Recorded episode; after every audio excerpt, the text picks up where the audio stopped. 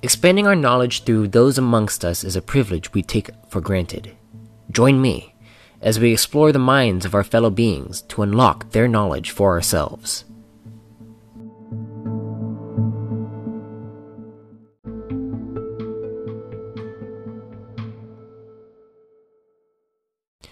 Greetings, fellow travelers and storytellers. Welcome to another special entry of the Arthadian Anthologies podcast.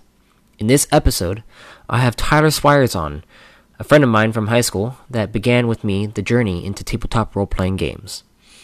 Listen to us recall our adventures together in the Star Wars universe, his D&D homebrew, and his current campaign, while also providing possible insights into the hobby that is tabletop RPGs.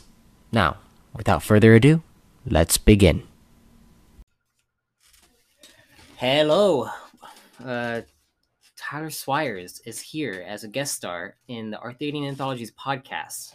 He has been a good friend of mine since sophomore year of high school. Yeah. Yeah. About that time, yeah. Yeah, um, that's probably around like seven years now that we've been friends. Long time. Yeah, in, in our in our lifespan. But um, let's hear a little bit about you, Tyler. What is Um, behind the Swires mentality? Well, I'm a creator and a storyteller. Uh, I've been DMing for Dungeons and Dragons for a pretty decent amount of time, probably about five years or so now. Uh, and uh, yeah, me and you were kind of the the progenitors of this whole little adventure, this whole little uh, Yeah, um, the, our first experience was with D and D 4e, yeah, and that was with Mateus's campaign.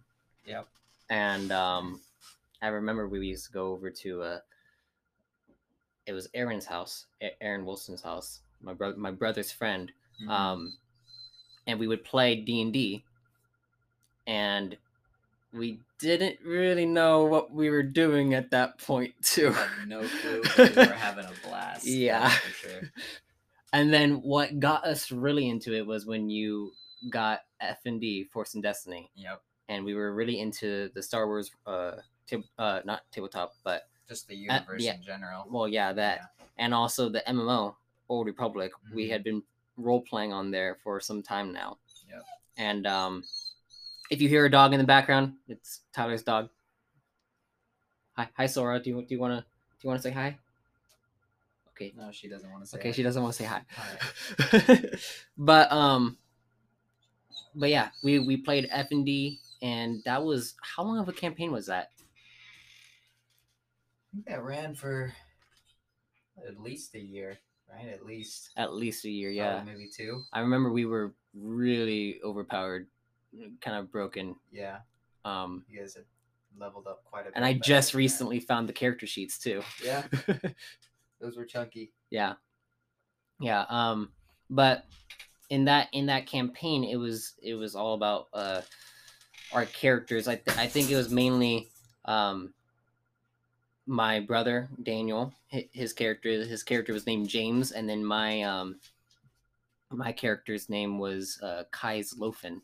Mhm. and we we both had this weird kind of uh conflict between each other because my character was kind of like a rogue a rogue force user who was dabbling a little bit into the dark side whereas james was a little bit more um like a prodigy my my brother liked making his characters like they're super powerful Yeah, he did like that. He still does. he still does yes um yeah we'll get we'll get to that to that inside um your your campaign your campaign that you're running currently i know how how that's going that that's not Yeah, that, that campaign might be over soon. oh As it stands. tpk maybe Possibly. oh It's, it's uh, we'll see what happens. yeah um but force and destiny what kind of like brought on the whole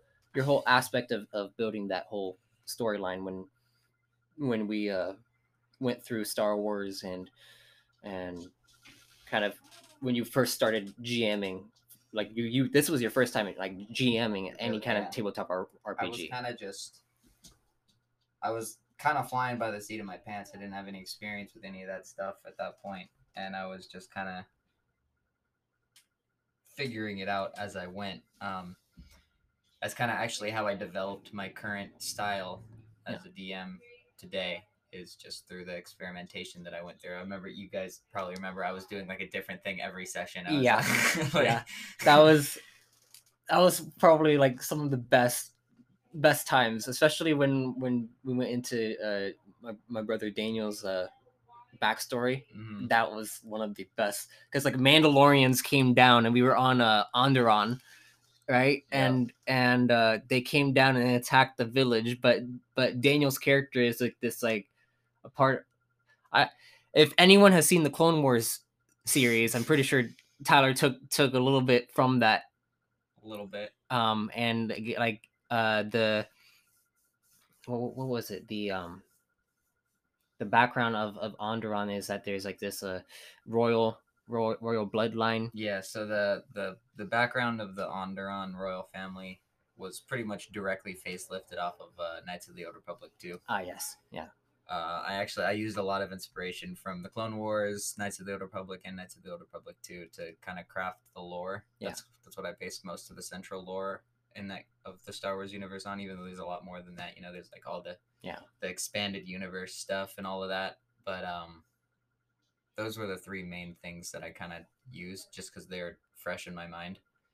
Um, but then yeah so my, my main process with that campaign was usually just kind of i would take those elements those story elements from currently existing star wars material and then i would think like okay well how can i take like onderon right and we know that there's the royal family on onderon and then i know also from that same game there's mandalorians that live on the moon of Dxun so Yeah. like how can i how can i just take that and turn it into like a little story of my own and that's kind of how I would make all of the little the stories for you guys. and that was that was pretty that was pretty crazy Uh. when when we had to fight the Mandalorians and then oh yeah, uh Alan's character stabbing stabbing a freaking his light Stabbing a his light lightsaber box of into thermal a box of oh my Not the gosh greatest- not the greatest plan. Uh, the craziest things that like players do in campaigns. Oh my gosh. yep. Uh, Players are their own worst enemy a lot of the time. I find. yes. Uh, Um, but yeah, Force and Destiny. That that ins- that's what inspired me to start creating um, Re- Reborn in Power. But then it was Power of Photonic, and I remember you first played it. Um, geez, that was five years ago now. Yeah. And um, and yeah, it's it's grown. You you have the Chosen Codex over there. I Uh, do. I don't know how far how far you've gotten into it. I'm working away at it. Yeah. It's a, this is a thick volume. Yeah. It's become quite the tome. yeah. Um. So Uh, so with with that and D and D, we we moved on to D and D five E. I think probably like six or it's like six months after uh, F and D, we we started playing our our first D and D campaign. uh-huh. Um. After a few like you know. I think Daniel was the DM. for Oh that, yeah. right? Fir- That first it was it was Daniel, 'cause I my was- my I was brother. sick of it at that point. I didn't even. Yeah, you were like, I don't want to be a GM I anymore. That wanted was to play the damn game. yeah and uh we were doing the tiamat uh storyline right Yep. that was The but um, Tyranny of Dragons. We never made it to Rise of Tiamat. Yeah, we didn't, Unfortunately, yeah. that's a lot of campaigns go. It died out, but yeah yeah but that one was uh that one was interesting i remember i had sir galamon in that one and you were uh you had switched your character i believe you started off with uh i forget who you started off as i know you i know you i know you ended up Some- becoming an, an Aasimar. some weeaboo shit. But then we lost our character sheets, and we were like, okay, let's retcon it and make new characters and say we had been these characters the Yeah. whole time. and you were an. That's um, when I actually I Tempest made- cleric, right? Yeah, that's when I made uh, Ari. Hmm. Ari was a female. Oh yeah, and, yeah, and now you use Tempest Ari in, in all your campaigns. I do. Yeah, she's an NPC in every campaign that I that I DM for now. That's good.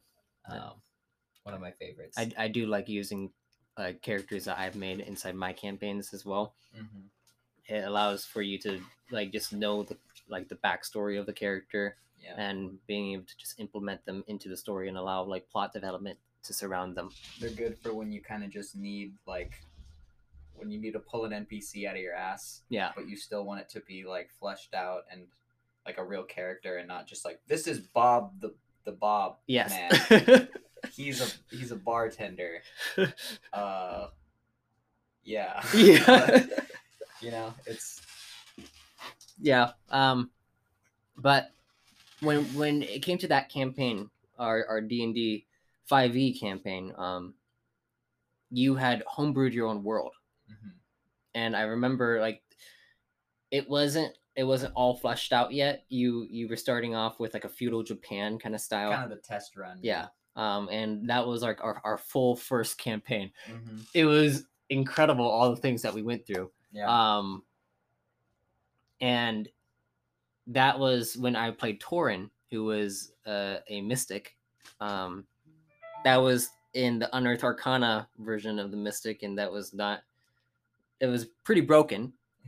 It was really it was broken. Very broken. And then, um, and then Daniel was playing a a, a ranger. Yeah.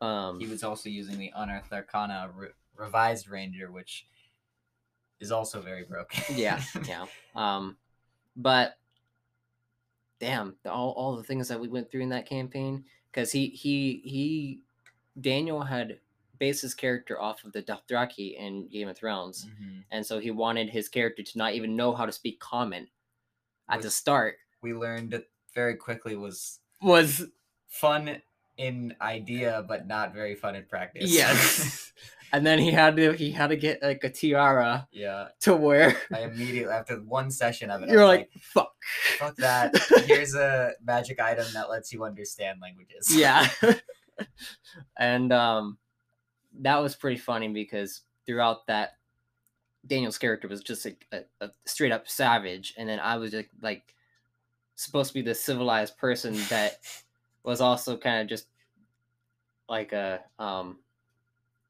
he was just not not the best person Yeah. um i i i'm pretty sure I was like chaotic neutral at the start of that campaign and then i started to gain a little bit more of like a, a morality Mhm. um and then that was when um habakiri Yeah. showed up so let's hear let's talk about habakiri because i never got to i never got to learn about About what he was. Really what he was of. really capable of yeah Um, so let's let's first like describe what habakiri is So, Habakiri, for the the world that I had created, um, like you said already, it was sort of a feudal Japan kind of deal. Um, that was the inspiration behind it. I kind of created this little. I, I thought. Basically, the inspiration for it was it was like a seasonal Japan. Yeah. Because the Japanese are very very seasonal people. They're very into like their seasons. They're four distinct seasons. So I thought, wouldn't it be cool if like we had like four islands and each one kind of had its own season or element that Yeah. it kind of dealt with, and so we had like the fire, water, earth, and air. Oh yeah, and that's where Um, the primordial like all, all, all yeah, the lore from that and then came so from. basically the the lore behind it in the world was that the primordial planes essentially this is the spot on the material plane where they converged and so they created this sort of just primordial soup of like elemental energy Hmm. and Wow. then the original people that had lived in that in that land in this this series of island chains um, had sort of harnessed this elemental energy and created sort of almost kind of similar to manifest zones in Eberron, which Yeah. are like the places where the planes spill over and you can kind of harness that energy to create crazy cool um, contraptions, I guess. Yeah. So they had all created these like super elemental palaces that Oh yeah, I remember. yeah, Like that, and some each one had its own theme. There's Yeah. like the volcano palace, which is literally built inside of the volcano. Yeah. There was the floating palace of the air domain. Yeah, You know, and then there was the one that you guys made your home base. that was the the wa- the the water one. the water yeah, palace. was Yeah. the Ishikawa family. Yeah. Oh yeah, And Ishikawa. They're their water temple, I guess, their water palace, Yeah. sort of in the middle of a lake, and the water itself was so turbulent and and rocky and whatnot that it was just impossible to swim or take a boat across. So they had this sort of like magical bridge that they could raise or lower into the water. Yeah, I remember that. I, I always imagined it like as as like this like blue lining of like just like a like a blue blue shield kind of going out Yeah. towards the palace as we walk across like these like like just crazy wave like uh like kind of like trench area. Yeah, that was that was the idea. Um, and so it just kind of But yeah, um Habakiri. that's right. That that's how, we, that's how we got on it. Habakiri um, was in this world the sword of a god, and this god had had once been a mortal. Uh, sort of like a mortal hero becomes a god kind of a deal. So he was one of these Kinakutans, which is the name of the the feudal Japanese land, and he basically he was this just mortal hero who had a legendary sword forged for him and then defeated a great evil and became a god because of it classic japanese folktale Yeah, basically yeah. um and uh i took the names actually the name of this hero directly from japanese mythology is Susanoo Oh yeah, yeah, He's a- Susanoo. yeah I remember.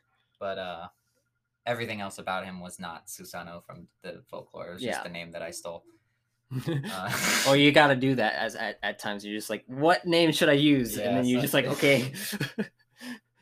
Yeah, I'll tell you, being the DM is just stealing things from other DMs yeah, and then making them your own. Um,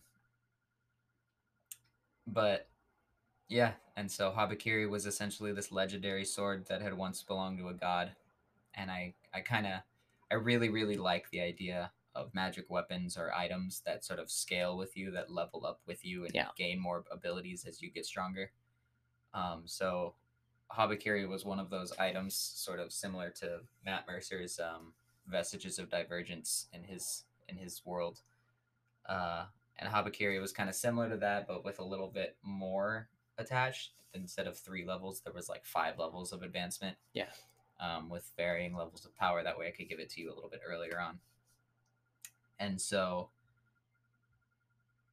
I think you remember basically like it did extra lightning damage, but the part you didn't get to is eventually you could like there's a spell called Storm Sphere in the elemental one, um, and I think it's in Volos as well, but or not Polos, uh, Xanathars. But basically, it creates like a, a ball of lightning around you that just like does damage as bonus action, like lightning damage shoots out like difficult terrain and shit for people. Gives you like the sword would have given you immunity to lightning and thunder damage. Yeah. a fly speed. I'm pretty sure I got immunity to, to I- lightning. I think you got Yeah. lightning, yeah. Yeah. Um, it would have given you like a fly speed of sixty feet. Oh, yeah. Um. Basically, it would have just made you like a lightning warrior by the end. yeah, dang. But But then we got TPK'd. yep, a TPK did happen in that game, and it was under very unfortunate circumstances. Yeah. Um. yeah. Uh. But damn, that that would have been cool if if I was able to unlock that. Yeah, T- Torin was a was a, was a mystic, but he then became kind of he, he he changed once once Habakiri kind of was able to speak to him, and he was able to like get some kind of insight from from this from the sword Mhm. um, from the sentient sword, and it it allowed him to grow as a character. And then once Daniel's character died, um, to, uh, what was his his name? Joker. Jokar. Jokar, yeah. Jokar uh, had died right in front. Actually, not right in front of Torin. Torin had died right in front of Jokar, and then Jokar died after that. And then we got re- we got resurrected. Everyone got resurrected except for Jokar. Yeah. Jokar was the one that failed. Well, But, but, yeah. What?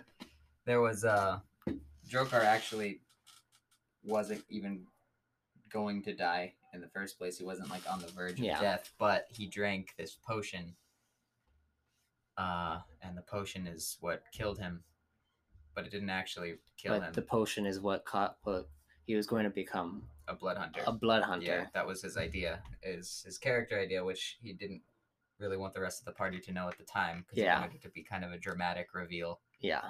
Um, was he was gonna drink this potion and then it was going to quote unquote kill him, so everyone else thought he was dead in the party, and he made a new character and everything, and then um, he uh, he was gonna basically come back, write the second the new character out and kind of retire that character and then have his original one come back as a blood hunter. So him and I were actually running. That would have been so cool. We were running a bunch of solo sessions actually, one on one.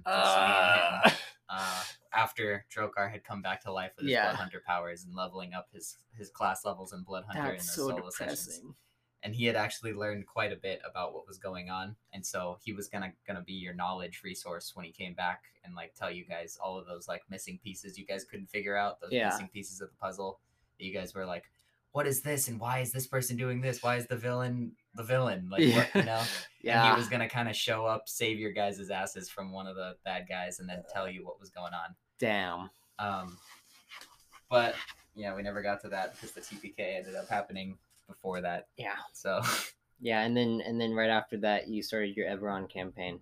yeah. I don't know how how long. Like, well, I started. you. No, I started my uh my Tal'Dorei campaign after that. Oh yeah, yeah, Tal'Dorei campaign after. Yeah. Oh, weren't you already doing it? I'm pretty sure you were doing it at that point. I think I was. Yeah. I think I started it about halfway through your guys's. Yeah.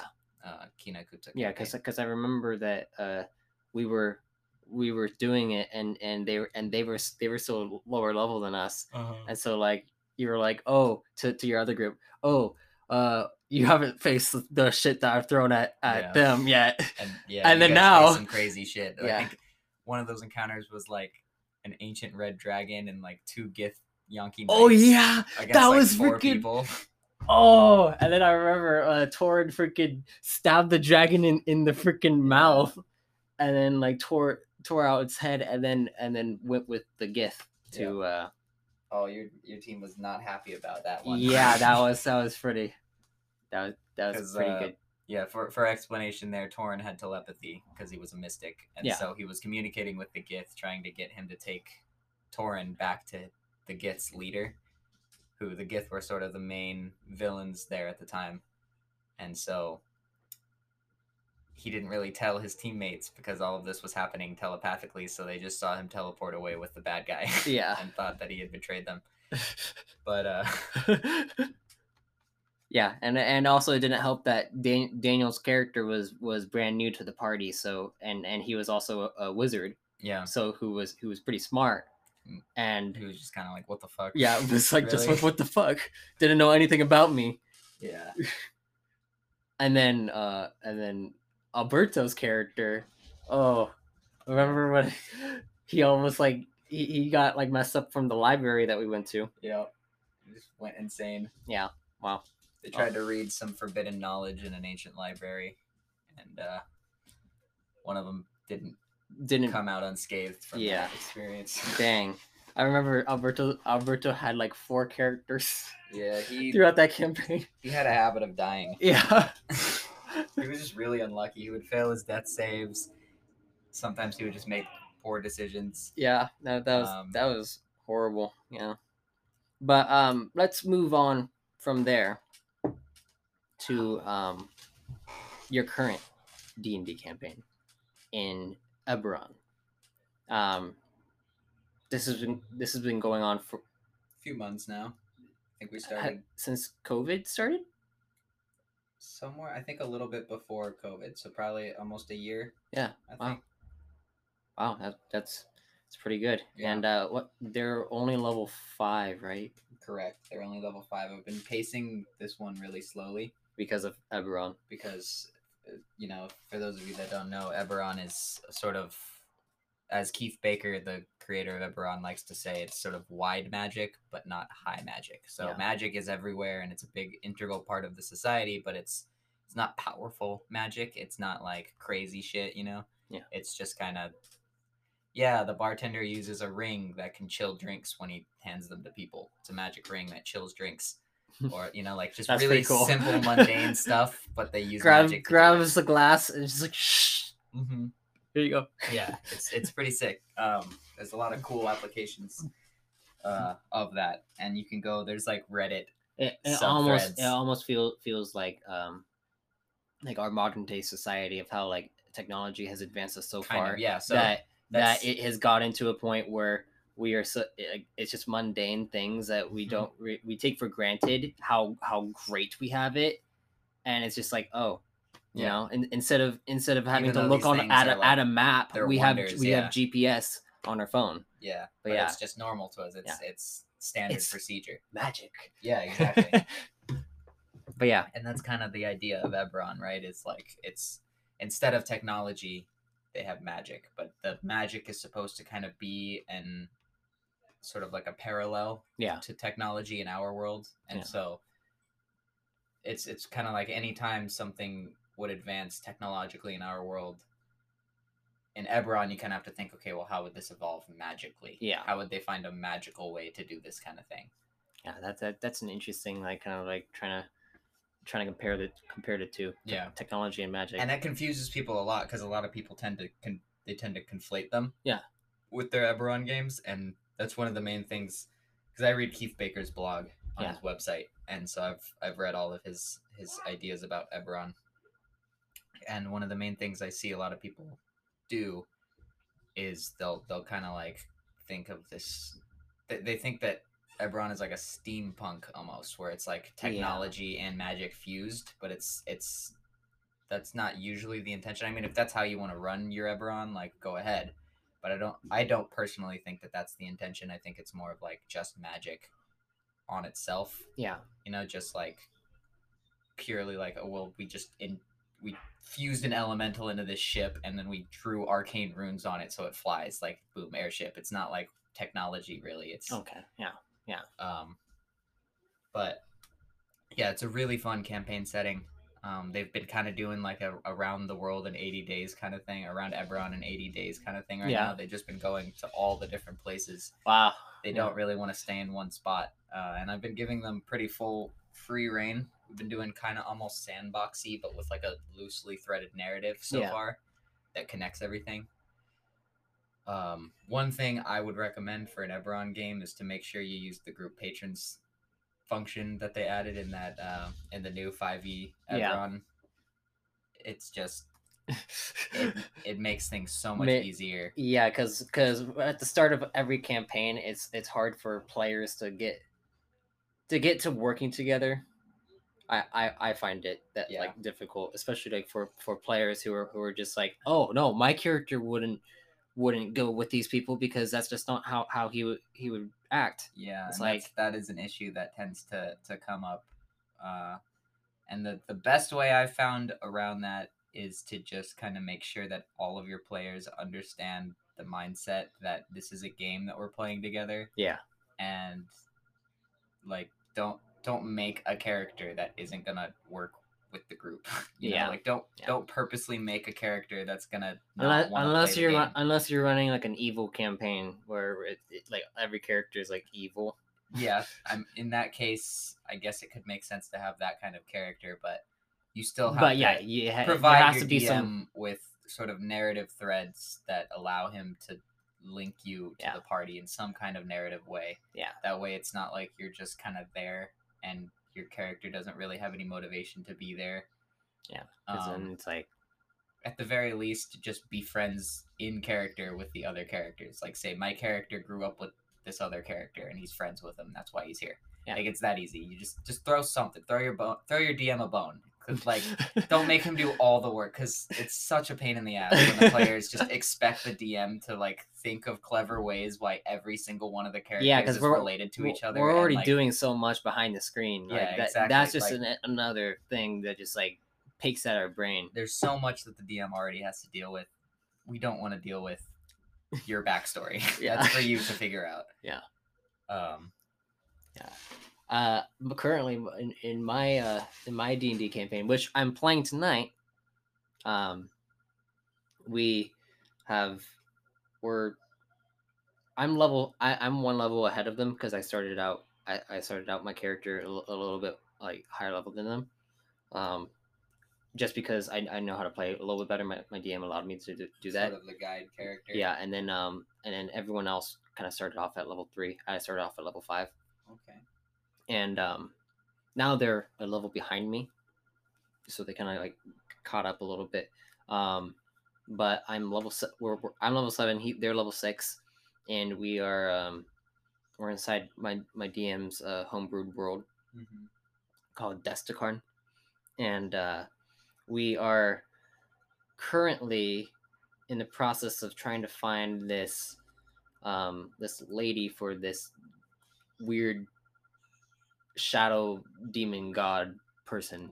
Uh, we call him Psalm. He didn't give us a name, and and he uh, his uh, when we when we met him, uh, we had we were about to die by the hand of a powerful like sorcerer, and um, and then he he took us away, and basically he gave us this gift, which is this thing called the Echo, and it is a um, it basically allows us to uh, recall memories that aren't our own, and and all of us kind of like together are able to recall this memory like as our as our group, and um, there's a lot of like cool things, cool cool aspects inside this. That's just a cool this- concept, honestly. I- Yeah. I really like that that concept. Yeah. Like being able to just kind of insert memories into the party. Yeah, and it, all, Like it it helps it helps with like being able to tell lore. Yeah. I I, I find it that Yeah. like, but really also fun way to do sometimes sometimes it's just like big info dumps when you're just like, oh shit. Yeah. Um, but let's move on to your D and D campaign, Okay. and um, your current one is right now about to possibly experience a TPK. I'm not sure exactly the the details of how you're going to Deus Ex Machina this shit. You're like, I don't know. I'm not sure. I kind of I you you've you've wasted all of your Deus Ex Machinas. yeah. I don't want to just keep kind of ham fisting Deus Exes in there. Like Yeah. at this point, Whoever survives it's kind of just yeah. It's kind of just ride or die. Yeah. So basically, what's going on right now is uh, the players they are they were up against this. There's a sect. Oh, sorry. I, I, I was pa- I paused it and I I saw that you can only record for 30 minutes in a web browser. Okay. It does say right there. That's why Well, recording got cut off. well, screw you, Yeah. Anchor. Anyways. Anyways. Uh, so the players they have been facing off against this sect of uh, there's a religion called the Silver Flame in Eberron. Yeah. And one of the the sort of sects of that religion is a extremist cult called the Pure Flame, and they're uh, they're the remnants of a lycanthropic outbreak that happened about like a hundred or so years ago in the world yeah. Uh, where it was just it was horrible, right? The lycanthropes, it was werewolves and were rats mostly that were just causing havoc in uh, the, the Eldeen reaches and the on Aundairian Oh. area. So the Templars, the Silver Flame warriors, I guess, which to clarify are not all paladins, they're mostly just regular soldiers, but some some of them are paladins. Dang, being being a silver flame paladin. Yeah. That sounds like pretty cool gig. Yeah. Go go go and fight off some werewolves. pretty nice. Well, the werewolf fighting part probably kind of sucks, but yeah, yeah, no, it doesn't. um, yeah. So basically, the were the were rats and the werewolves they were like sneaking into the cities. They were fostering distrust, specifically between there's a there's a race in Eberron called the Shifters, oh yeah. and the Shifters are not related to the lycanthropes, at least not definitively. There's a possibility they might be ancestrally related, Are- but Shifters aren't changelings, right? no. Shifters are the beast the beast men. Oh, okay, okay. Yeah, shifters are they they're, they're called shifters because they change kind of in a like a more bestial form, and then they can change back. Oh yeah, I remember when I when I was form. making my character, I was like thinking like, um, what if I want to be a shifter? Yeah, And, And- like that was between that and the Kalashtar. yeah, Yeah. Kalashtar are one of my favorite races Yeah. in in the Eberron world, but Um, so the shifters, right? They they kind of had all of this distrust fostered by the were rats, who specifically were trying to make. Because the shifters hate lycanthropes. The shifters could have been allies to the humans, but the the lycanthropes kind of made the humans distrust the shifters, making them think that they were also lycanthropes or just as bad as lycanthropes. You know. Yeah. Framing them for things. And so basically, they just kind of turned those two groups against each other, and then they just wreaked havoc on both. That was their plan there. And so the result of that is that 100 years later, right, this the sect of the Silver Flame that emerged from that area where that happened has become very extremist, very anti-shifter, very, very um, terror based, right? And the, the Silver Flame is all about fighting evil. Yeah. The Pure Flame defines evil a little bit more uh, loosely Yeah. than the regular church does, right? Whereas the Silver Flame is a little bit more lenient. They're just kind of like, well, if it's undead, kill it. Otherwise, like, we'll figure it out. The Pure Flame is kind of like, if it's not human, kill it. It's evil. So they're kind of they're kind of zealots in that okay. aspect. Yeah. Um. Right. Having religious zealots inside. Yeah. That that that, all, that usually. tends So that's that's been a, basically there's this this man who has worked his way up in the ranks of the Pure Flame. His name is Alistair. And he's been kind of pulling the strings. He's kind of like the main villain of your he's, campaign. he's been the kind of their main villain. main villain. Yeah, he's been their main villain. So Alistair has these two bodyguards that follow him around, and the bodyguards have these weird, like tiger-looking face tattoos, black stripes, and like yellow cat eyes. Um, and these two bodyguards are just always with him. Yeah. Alistair himself is a pretty powerful spellcaster. Um, he uses divine magic, and he's been shown to have some pretty pretty powerful spells at his belt. So he's been kind of their recurring villain, right? Eberron is all about having recurring villains that sort of show up over and over again and always seem to narrowly escape Yeah. capture or death. And so he's kind of been that. He's been filling. Maha. Yeah, exactly. Yeah, very like villain, like serialized, Like- like, like TV show. yeah. kinda, TV you know? show like it like Yeah, like kids show ana- animation. that's kind of the vibe I've been going for with this campaign, and so he's been the recurring Team villain. Rocket, blast it off Yeah, again. exactly. a lot more menacing than Team Rocket. yeah. uh, and he's uh, he's kind of just been interfering with them everywhere they go, you know, trying to put a wrench in their plans, and they've been doing the same to him. They've been slowly kind of piecing together what he's working on, and they they figured out that he has been going to these ancient couatl temples and corrupting the energy there, um, for some kind of ritual Yeah. that he's trying to perform.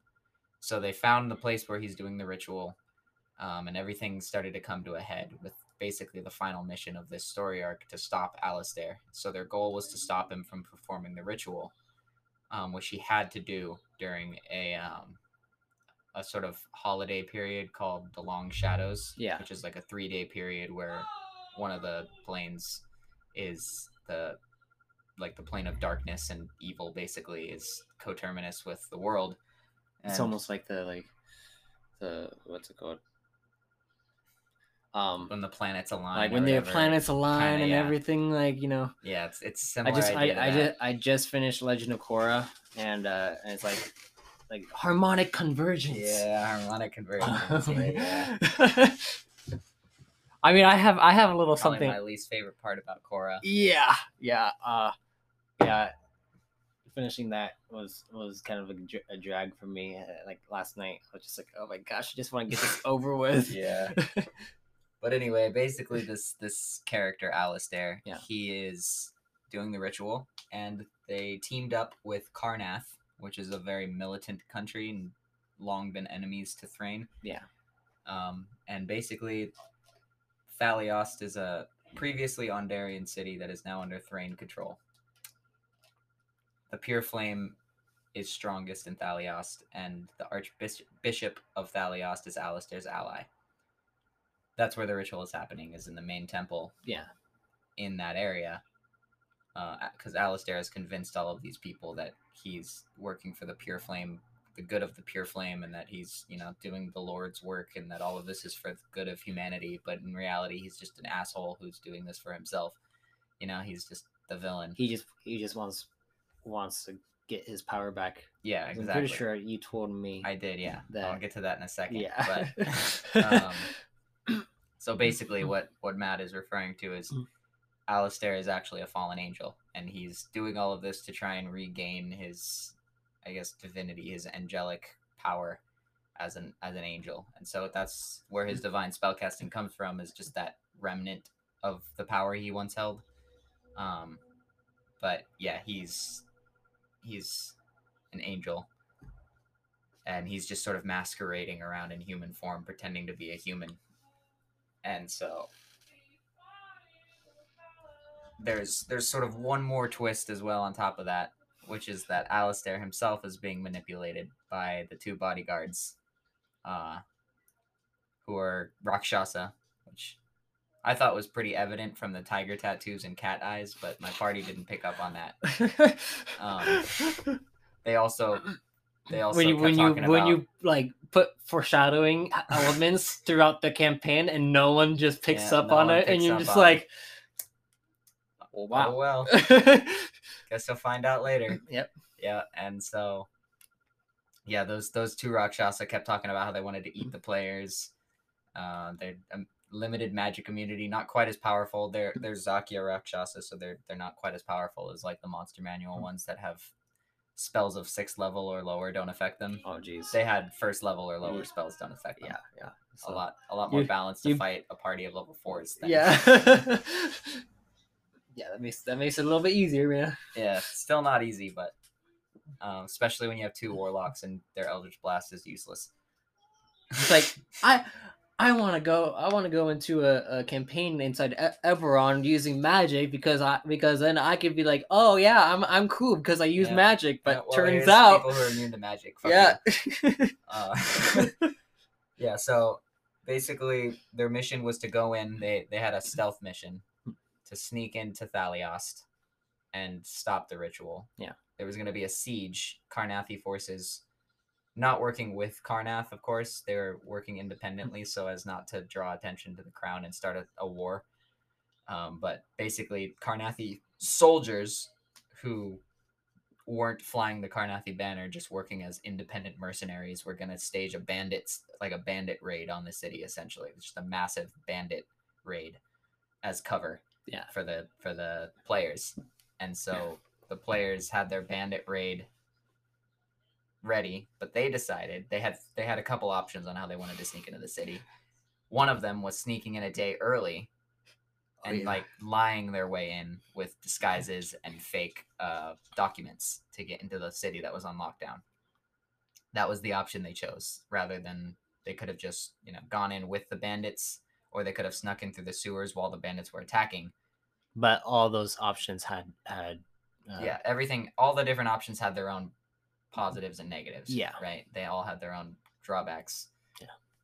but the drawback of the one they chose which was sneaking in a day early is that if they got caught they were kind of fucked yeah and it was made clear to them that if they got caught doing this one like they're they're in enemy territory their forces aren't coming for another day and they're just they're surrounded so if they get caught like there's really not There's much that nothing be they can do. them.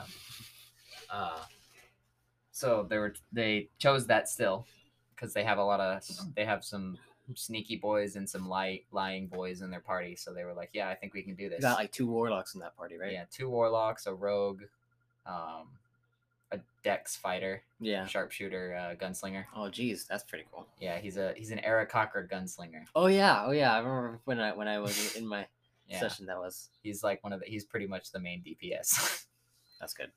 Uh he's he he does hella damage he chunks he's got multi attack he does like 15 damage per shot and then it isn't like the gunslinger are using what gunslinger class are you using right?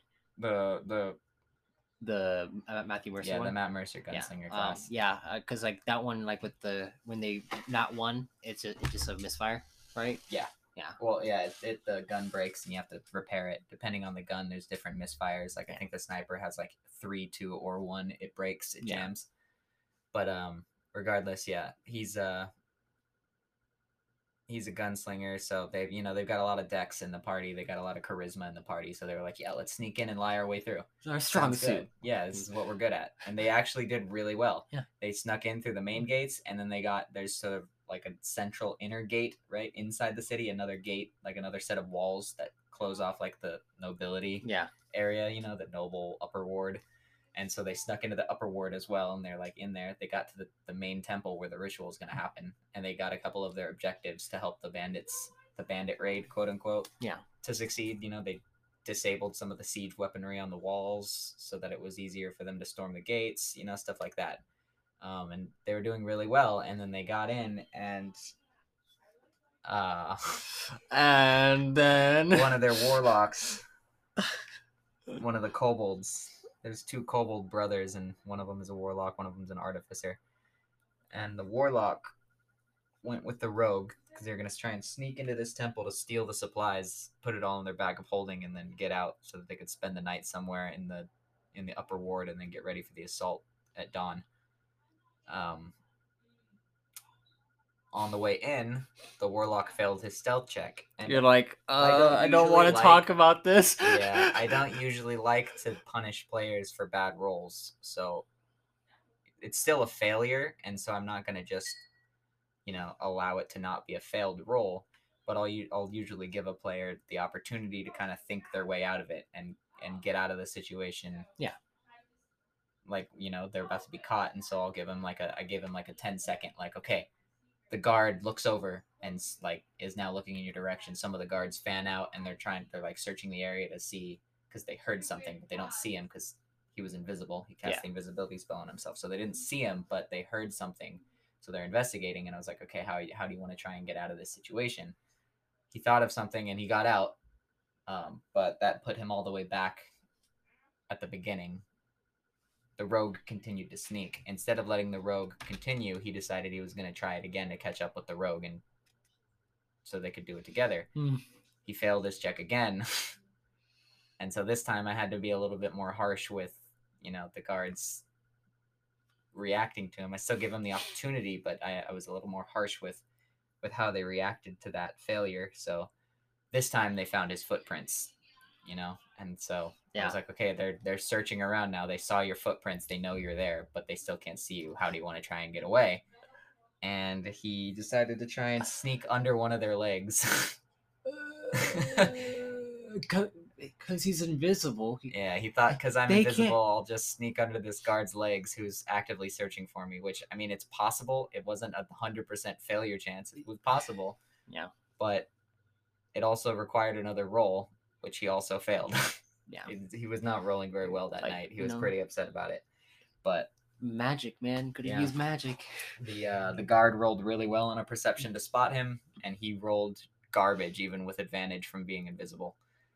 So the guard heard him, reached out, grabbed him, picked him up, and was like, "I got him," you know. Yeah. And then things just started going to shit from there. It was just a downward spiral. that player sometimes makes some questionable decisions when it comes to. Yeah. to, But you always had to have one of those players. yeah, they, they make it interesting. Yeah. Yeah, and so and, then, he, and then you and then it's fun for the DM because It it's is. like because oh. like, wow, what what is what gonna what's gonna happen Oh now? That- yeah, and so he calls out for help. He said, "A little help here." Of course, mm-hmm. immediately the guards go. There's. More- more, of them. Search the search the city. you Oh know, my they're like, gosh. search the area. There's more Yeah. around here. Uh, and so the little warlock he breaks free of the guards and he starts sprinting over directly to where his allies are. Leads Yeah. the guards straight to them. They have to fight. They come out. They fight the guards. They kill like eight of the guards, and then more are coming out to search. Place goes on lockdown because one of them successfully blew his alarm horn. wow. Uh,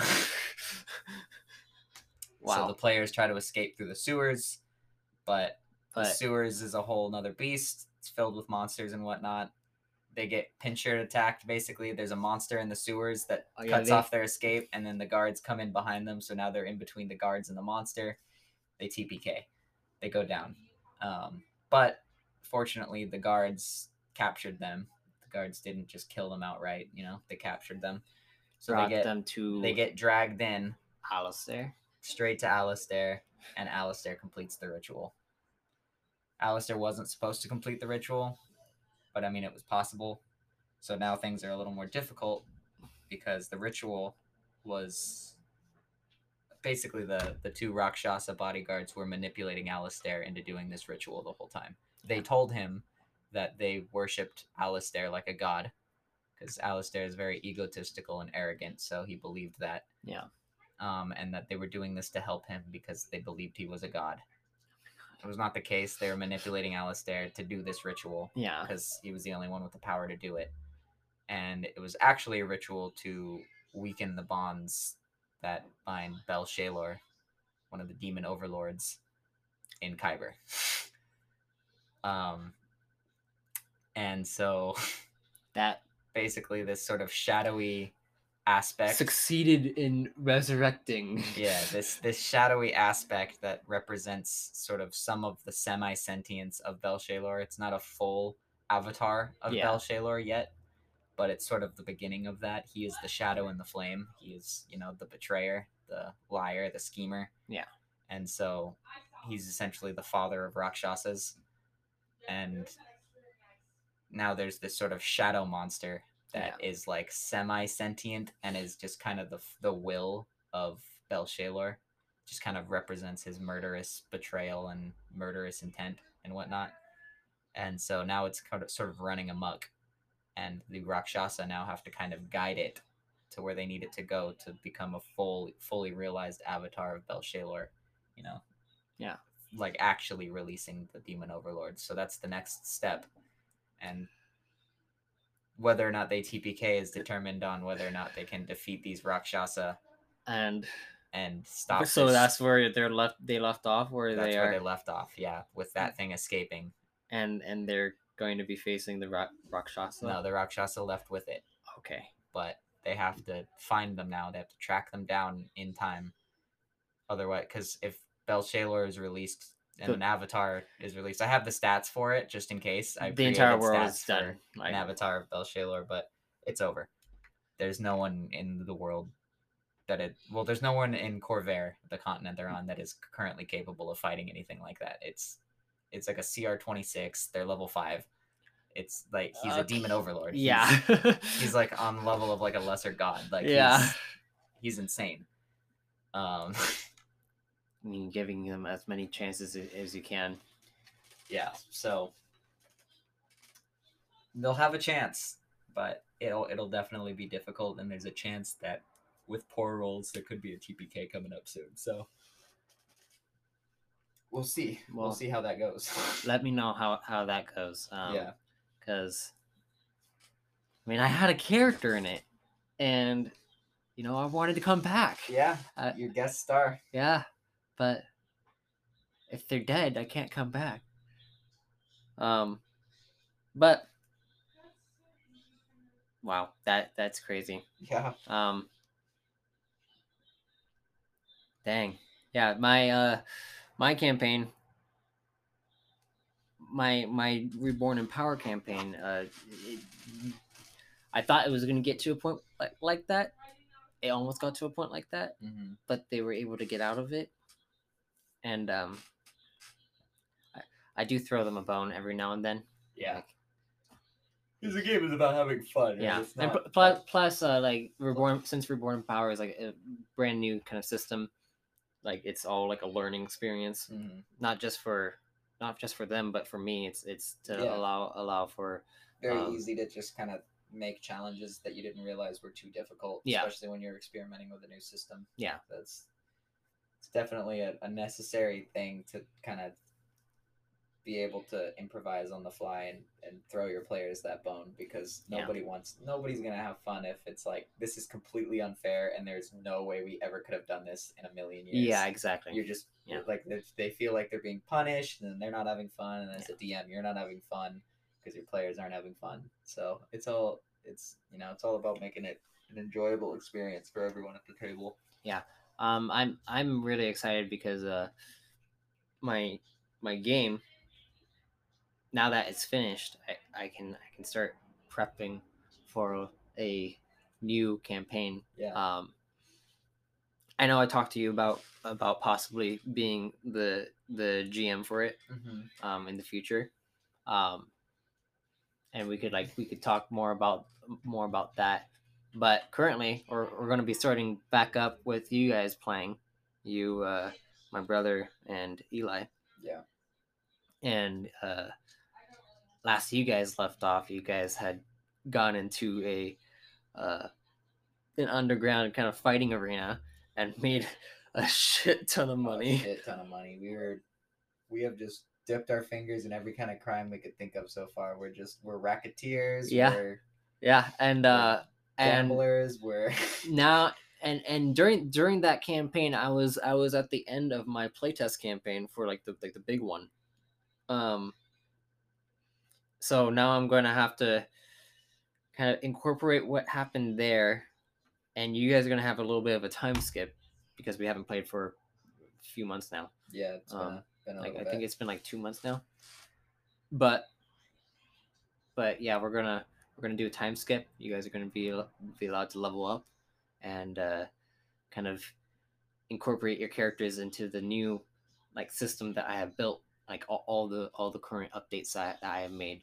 And um and also i i i included your character somewhat of- your character into my lore. Yeah. um so that that will be fun to kind of like ex- explore in- into uh backstories and and all of that uh i have plans. I have plans. And um that'll be that'll be really fun. Eventually though we're, we're gonna end up having a reborn in power stream. Yeah. um i plan on doing that next year. And i i want you to be a part of it. I want you to be a, either a player or the gm depending on like what what we decide to do Mhm. in the near future. But i think that's good for our conversation today thank you tyler for joining the podcast Yeah, it was fun. and hopefully in the future we can continue and then uh, create a new podcast together um, playing reborn in power yeah.